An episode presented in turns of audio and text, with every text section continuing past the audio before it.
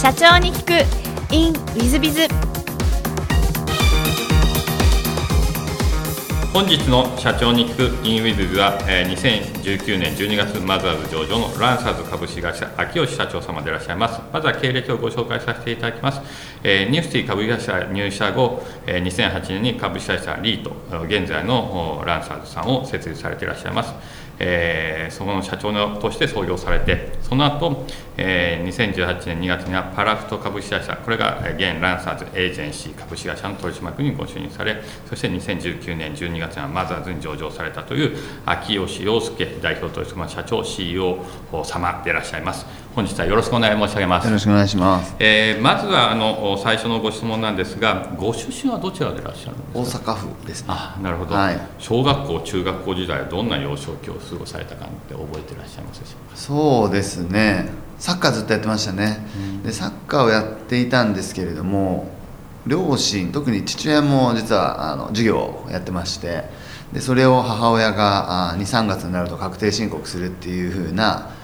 まあ、商売っていうんですかね。あの、まあ、大阪なので飽きないというかが日常の風景だったので自分自身も結構小中高とビジネスをしていて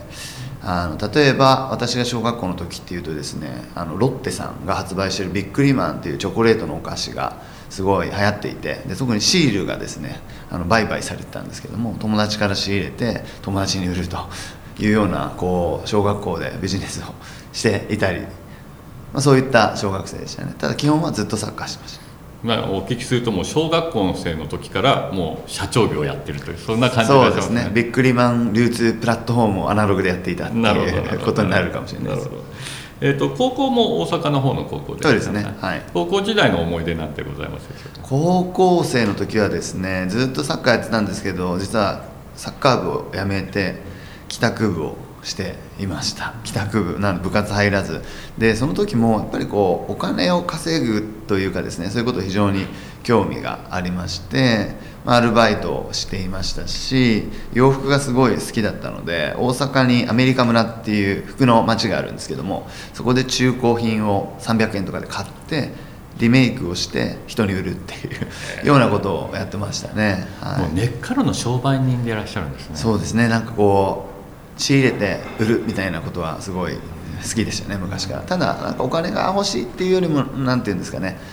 まあ、ゲームみたいな感覚っていうのがすごい近かったかなとは思いますね、はい、なるほど。で大学は、えーと、大阪でいらっしゃる。そうですね、えー、大学時代の思い出なんていうのはあられますでしょうか？そうですね。実は私ストレートの大学行ってなくて、まあ、服とかが、えー、好きだったのでファッションデザイナーになるみたいなことを言ってですね大学には行か進学校だったのに多分クラスで唯一大学行かなかった自分だけ。でで結果まあ綺麗事は言ったものの、まあ、2年間いろいろですねふらふらふらふらしてニートを2年ぐらいやってでただこのままではさすがによろしくないなと思って当時朝の5時か6時に「目覚ましテレビ」っていう番組があるんですけれどもそれを見て寝るっていう生活してたんですね。で昼からぐらいに起きるっていう、まあ、ただその目覚ましテレビをつけると当時の総理大臣森総理、えー、が今後の日本の成長戦略は介護と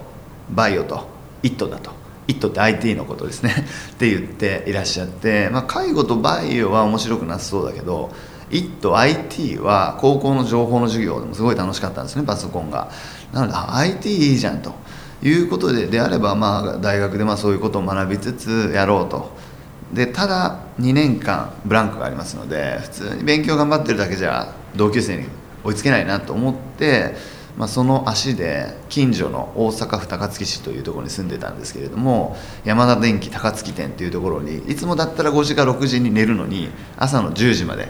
起きてですねバイオソニーさんのバイオを買ってインターネットを申し込む。それがもうまさにランサーズ創業にもつながる一番最初のインターネット業界とのつながりで。でちょっと質問の答えとしては大学生の時何してたかでいうと1日18時間インターネットにどっぷり浸ってました。いろんなサービス作ったり掲示板作ったりウェブサービスを作ってそこで、まあ、またなんですけど商売をしました。はい。あの森総理大臣の話なんか今日聞いてるリスナーの方は IT を「イット」って言ったっていう有名な話を今おっしゃっていただいたんですが知らない方ももしかした。らいらっしゃるかもしれないですね。特に若い経営者の方なんかは知らないかもしれないですね、じゃあもういわゆる、えっと、インターネットがこうまあ流行ると言いますか当たり前になる最初の頃からもうパソコンに向かってどんどんこう事業を作ってたみたいなそんな感じでいらっしゃいますかね？そうですね。あの時代でいうと2001年2002年ぐらい Windows98 が出てパソコンブームがあってで ADSL を、えー、ソフトバンクさんが始めたような時期ですね。インターネットが急激に普及してきた時期でした。でやってたことは、えーまあ、いろんなことやってたんですけど一番事業として大きかったのはえー、インターネット上に落ちているホテルとかですね航空券の情報をクローラーっていう自動で収集するプログラムを自分でプログラム勉強して作ってその情報を編集をして日本で一番安くホテルが泊まれるサイトみたいなものを提供していて、まあ、そこにですねあの旅行代理店さんとか大手のインターネットで旅行を予約サービスを運営しているような会社さんから成功報酬でえー、まあ、お金を頂いていました。でピークはですね月に2300万円ぐらいは利益ベースであったんですよね。なので年間3000万円ぐらい大学の3年生ぐらいだったと思います。なので大学3年生だったんですけど初めて税務調査も受けました。自分の家に税務署員が来るっていう。ちょっとすごい経歴ですね。税務署の方々があの家に来られたらあのお父様方とか驚かれるんじゃないですか？そうですね。驚いた一方で父親も授業をやっていたので、まあ、税務調査って悪いことをしてるから来るわけではなくて一定黒字が出ていると、まあ、3年から4年に1回は来るものなので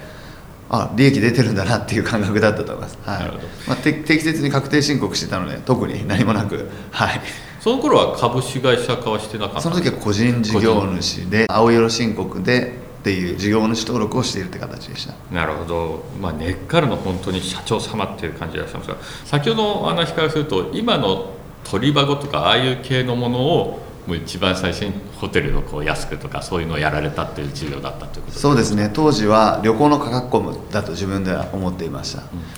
なんか今続けられてるのはまたまだ儲かるような気がするんですいやそうですね。当時旅行で検索したら1位私のサイトでした。で航空券で検索しても1位だったんですよね。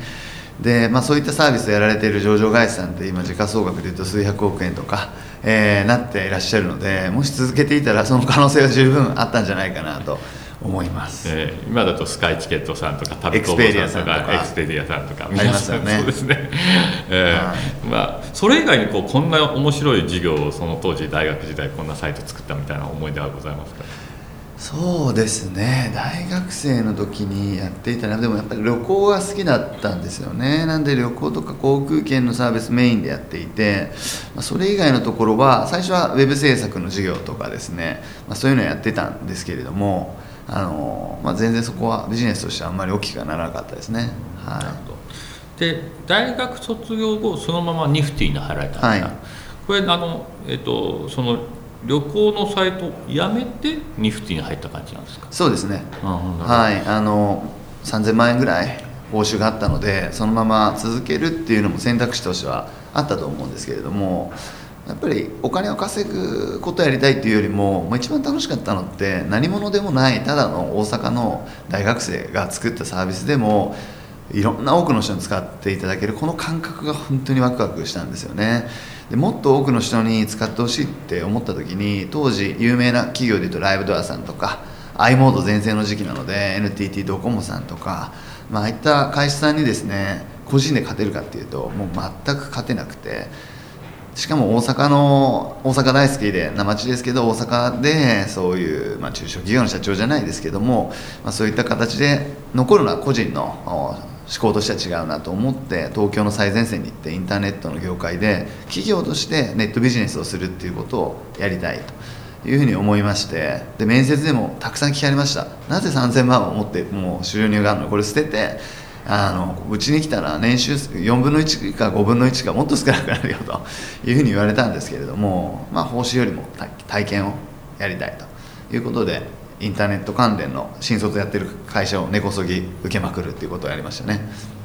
その中でこうニフティを選ばれたのはなんか、まあ、まあ、パソコン通信ではニフティ当時だったかもしれませんけど何か理由はあられたんですか？そうですね。他社さんでも新卒で内定いただいた会社さん複数あったんですけれども他社さんはプログラマーとかあ電話営業だとか、まあ、そういった限定されたところだったんですけどもニフティ唯一新卒でやっている中で企画とかですねこう事業を作るっていうところを新卒からできるっていうところで、まあ、今振り返ると生意気だったなとは思うんですけれども、まあ、自分で事業やってきて一電話営業だけとかプログラマーだけやるのはちょっともったいないなと思ったので企画職ができるニフティに入ったんですけれども実はその後会社の方針が変わって新卒は全員エンジニアだと、えいうことで結果エンジニアとしてのキャリアをスタートしましたね。なるほど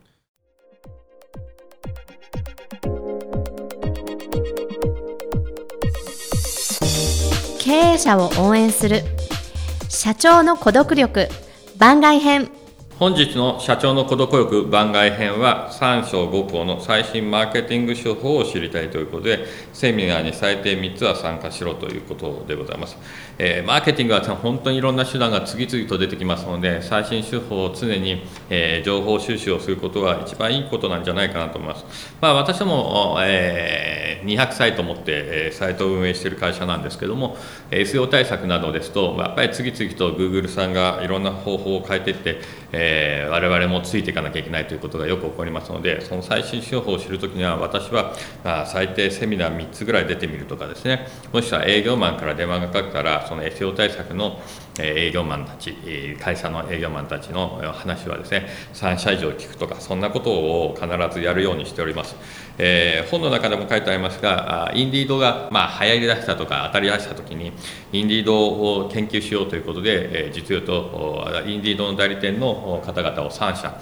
え、呼びまして話を聞きました。そうするとやっぱり3社ぐらいから聞いていくとこうまあそれぞれが同じことも言うし違うことも必ずというわけですね。そうそう総合的に理解もできるしある意味インディードの代理店たちの話を3社聞いたことによって結果的に私の方がインディードに詳しくなるみたいなことができる時がございます。そうすると理解も進んだ上で、えー、そのマーケティング手法なり何なりを、えー、使うことができると。こういうことになってますので、まあ、インディードの場合はうちはの、えー、無料で私どもなんかは、え人材の採用ができるところまで来ましたのでおそらくインディードの代理店えよりももしかすると私の方が詳しくなってるんじゃないかなと思うぐらいになってます。まあ、そういう意味では SEO 対策でも同じでございまして、えー、いろんな会社さんのセミナー聞いたり、えー、営業マンの話を聞くことによって SEO の知識なんても結構な数あの形で、えー、ついておりますので、えそういう意味では皆さん方もですね最低3つぐらいはですね、えもしくは最低3代理店なり3営業マンなりから聞く、えその情報について聞くということは大変大切なんじゃないかなと思います。えそういう意味で、え最新のマーケティングを知りたいという場合には、え3つ以上のセミナーに参加するのがいいんじゃないかなと3つ以上の代理店から話を聞くのはいいんじゃないかな3人以上の営業マンから話を聞くのはいいんじゃないかなというふうに思っている次第でございます。えー、ぜひ最新のマーケティング書をお見つけいただければと思います。え、本日の社長の孤独力番外編はここまで。また来週。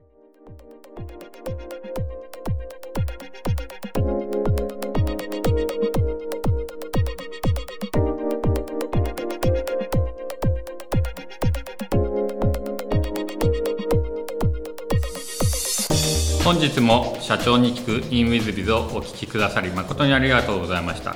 えー、この番組は2017年1月から毎週配信を続けております。これまでにたくさんの成功社長成功経営者のインタビューをお届けしてまいりました。その内容は全てテキスト化いたしまして私ども WizBiz が運営するウェブサイト経営ノートでも閲覧いただけるようにしております。音声だけでなく文字で読み返すことで新たな発見や気づきがあり皆様の会社経営に役立つヒントがきっと見つかるのではないかと思いまして、えー、サイトの方にもさせていただいてます。是非ネット検索で経営ノートスペース社長インタビューと入力いただき経営ノートのサイトをご覧になっていただければというふうに思っております。本日の社長に行く e メイズではここまで。また来週。